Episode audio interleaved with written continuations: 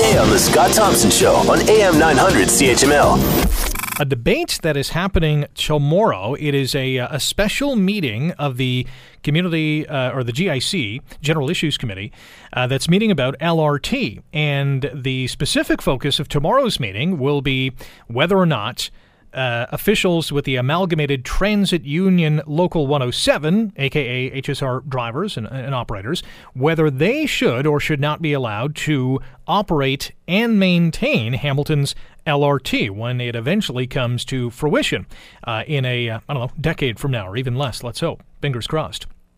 So that debate is happening tomorrow, and our first guest is going to talk to what it means to the uh, HSR drivers and why they should be in charge of Hamilton's LRT. His name is Eric Tuck. He's the president of the Amalgamated Transit Union Local 107 here in Hamilton, and he joins us now on the Scott Thompson Show. Eric, how are you?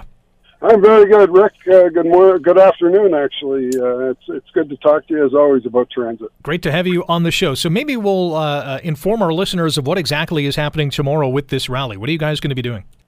Sure. So basically, we're having a rally to show support for public transit and to show support specifically for the uh, Amalgamated Transit Union, along with the HSR, our public transit system here in Hamilton, for over a century, uh, to operate and maintain the new light rail transit system.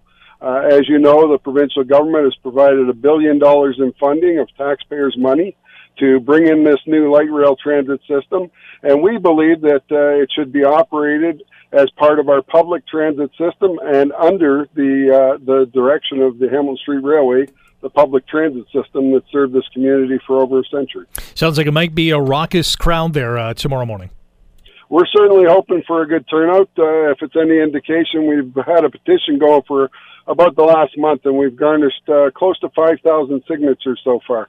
So that obviously points to the appetite for many local residents to have this uh, LRT project be kept in house. Is that a fair statement? Yes, that's very fair. Uh, and I think the will is there for council to do the same. Uh, the concern is that the um, Metrolinx procurement policy, uh, as you know, calls for the bidder to, to bid on all five faucets the operate, uh, design, finance, build, operate, and maintain. And we believe that that, that procurement process is flawed and should be changed.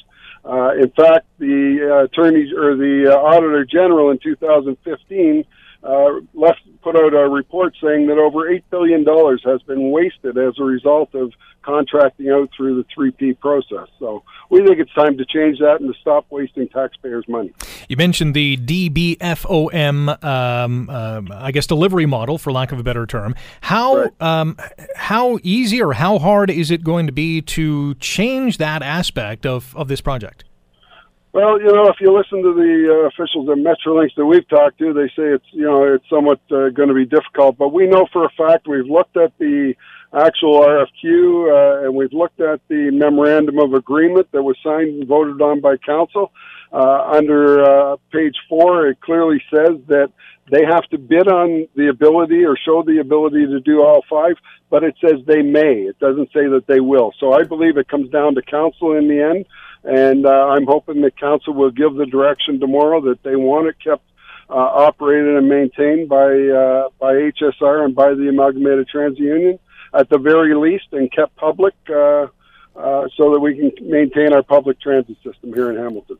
Want to hear more? Download the podcast on iTunes or Google Play and listen to the Scott Thompson Show weekdays from noon to three on AM 900 CHML.